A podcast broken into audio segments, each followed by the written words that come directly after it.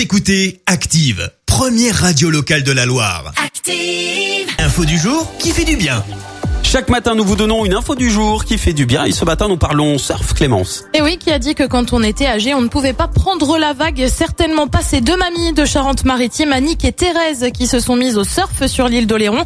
À 70 et 90 ans, elles ont en fait une surprise de l'organisme Ressentez-vous qui est spécialisé dans les approches non médicamenteuses en gérontologie. Alors au programme, bien sûr, pas question de pensée complète, mais plutôt sensation.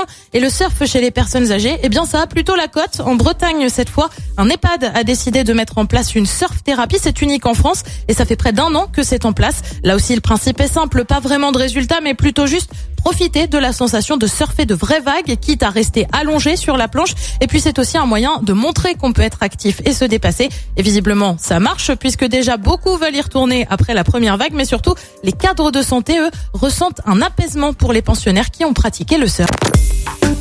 Écoutez Active en HD sur votre smartphone, dans la Loire, la Haute-Loire et partout en France, sur activeradio.com.